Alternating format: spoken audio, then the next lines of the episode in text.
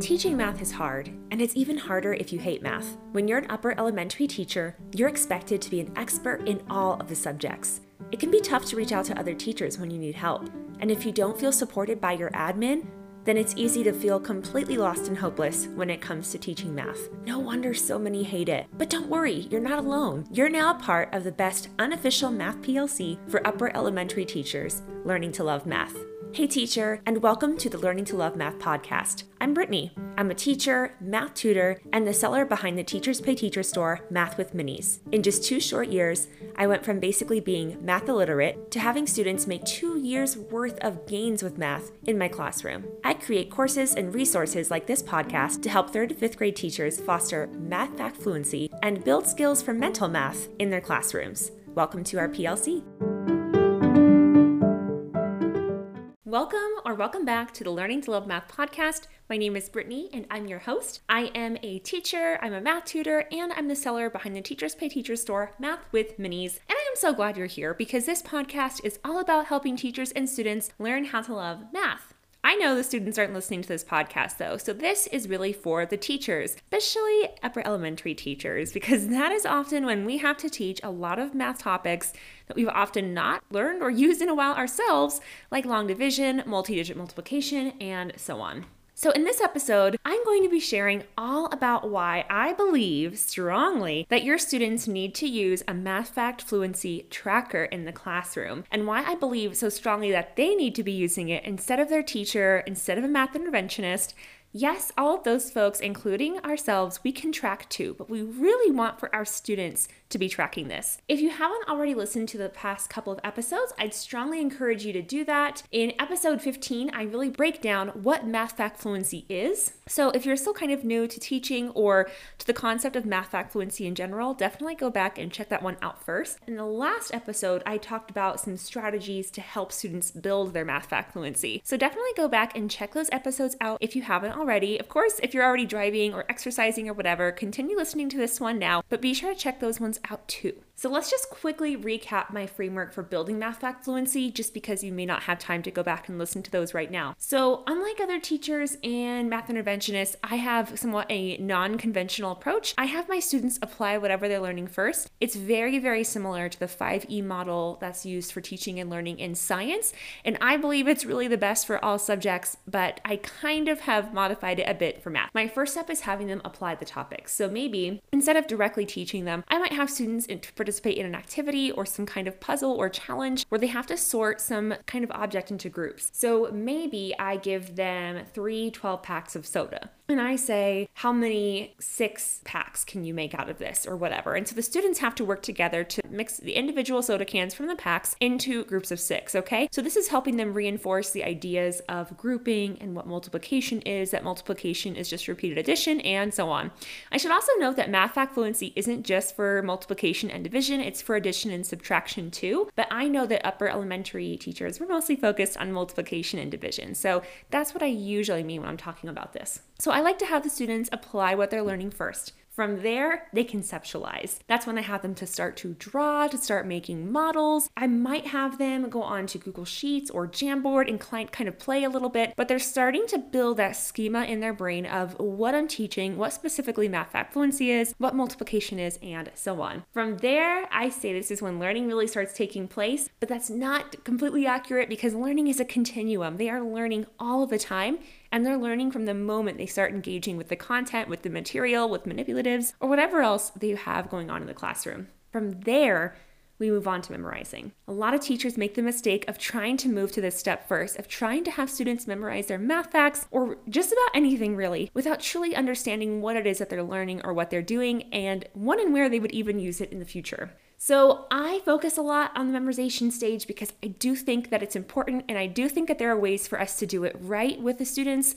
And I think there are ways to make it fun for them. But we really have to be hitting instruction at all four of those stages, and we have to be planning for that so that the students can really get a holistic learning experience when it comes to math. And really, that's for any subject or topic. We can't just skip to memorization, but students do need it. Students do need to memorize their math facts. I have a blog post where I go in depth about this, so I'll be sure to link that in the show notes if you'd like to read a little more about why and the science behind it. But like I said, I've talked about that a bit before. So let's just let's just say, even if we don't for a second, let's just say that we agree that students need to memorize their math facts. If you don't, I understand, but just stay with me. Once we know that, we need to figure out how. How are students going to memorize their math facts? This is typically the phase when teachers want to put them on websites. And I love those websites. I've talked about them in previous episodes. I love SumDog, I love Prodigy. I've used Reflex and Fast Math and IXL and I've used Khan Academy videos. Like there are many different websites that teachers and students can use for general math skill practice and math fact fluency development, but they don't always allow students to really track their progress. And if anything, they're really just tracking the progress in that actual app or website. So students really need to have a way to track their progress on their own. Also, you have to consider that when you have some kind of parameter set in the website, it's being set either by you or by an algorithm or by the website or by a certain standard for Common Core or Figure State. But there's something really special about helping and empowering students to develop and track their own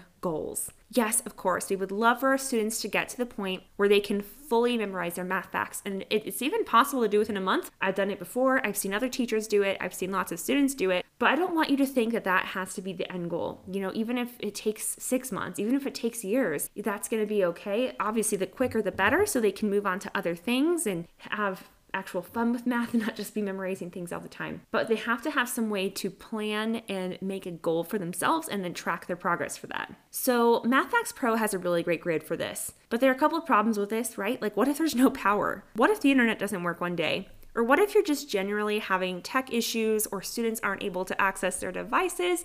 I mean, there's a million and one reasons why you want to have some other way for students to track their math fluency progress outside of one of those apps and sites. So, having something tangible, something paper, something that they can keep in their own folder within their own desk or at a center, there's just something magical about it. Especially when you think about that multi-sensory approach, being able to interact with what they're doing in a way that's tactile, where they can color or cut and paste, ways that you can make it fun and physically engaging for them, it's just gonna be so much more memorable and impactful for them. And your students need a system. They really can't just have some random printed out thing because, yes, it might help them figure out which facts they've mastered mastered, but then what does that even mean, right? Are the students learning what mastery is? How do students know they've mastered it? So it's not just enough to have some kind of random printable. You need a system. It helps them stay on track, it helps them stay encouraged and motivated, and there's some other benefits too. Having a way to apply, use, and interpret data is actually a really big standard for the upper elementary grades. So when students can take something they're actually physically learning, like math fact fluency, and then apply that with data, then you're really killing two birds with one stone and you're helping them truly understand data. So when you get to that unit, I know for us it's usually towards the end of school year for fourth grade. Once you get there, students are already going to have so much application with it.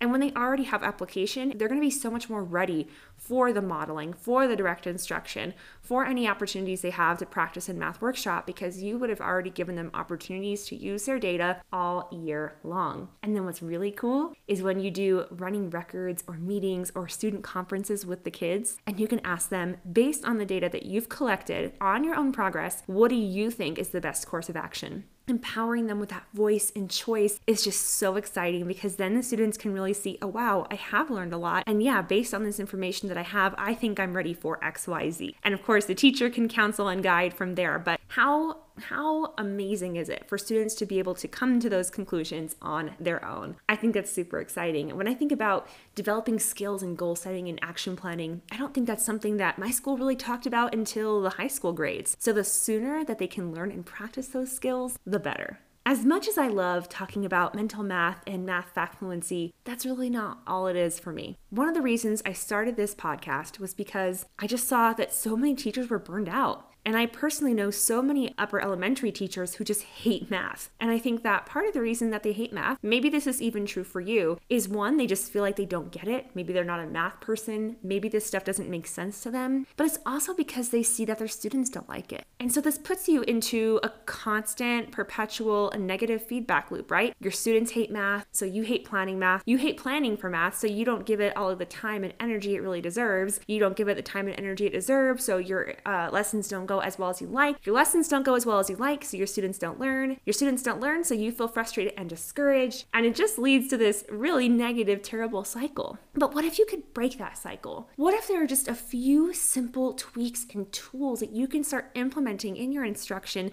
in your classroom, with your students to make it so that you get math that your students get math and that everybody starts to learn to love it and start to look forward to it, to where it's actually something that, that's fun that your students cheer for. I want that for you so bad. I really want for that for your students. And I really think truly that a math fact fluency tracker is so great. It's a great stepping stone to that because it includes, if it's a system, it includes a path for your students. It shows them where they're at, where they need to go and what to do to get there. And they get to choose the milestones that they want to hit first. I think the best math fact fluency trackers are visual, so they have some way for students to color in the data, to show where they're at. It has some way to manipulate the data so they can actually physically move it around and they, they can present it in different ways. And it gives students opportunities to talk about their data. So, opportunities for students to talk with each other about where they're at, what they're doing to get to where they need to be, and where do they need to be and how they feel about that.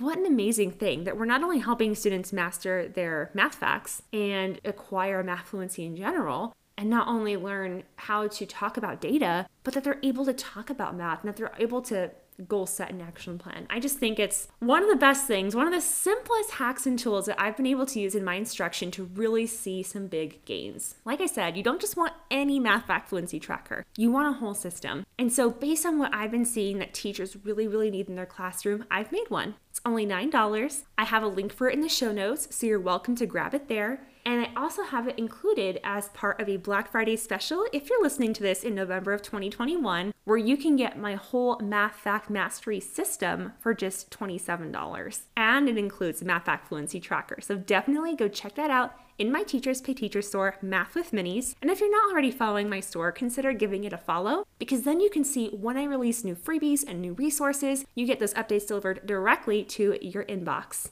I'd also love to connect with you too over on social media. Feel free to find me on Instagram over at Math with Minis, or feel free to come join our Facebook group, facebook.com forward slash groups forward slash math with minis. We are the Upper Elementary Math PLC, unless I've some reason changed the title by the time you get there. But we're a small but mighty group of upper elementary teachers who are working together to learn to love math ourselves, but also to learn ways to make students love math, to improve our math instruction, to make it a better experience for our kids, and to really build mathematicians in our classroom. So if that sounds like something you're about, I'd love to have you come over and join us. Until next time.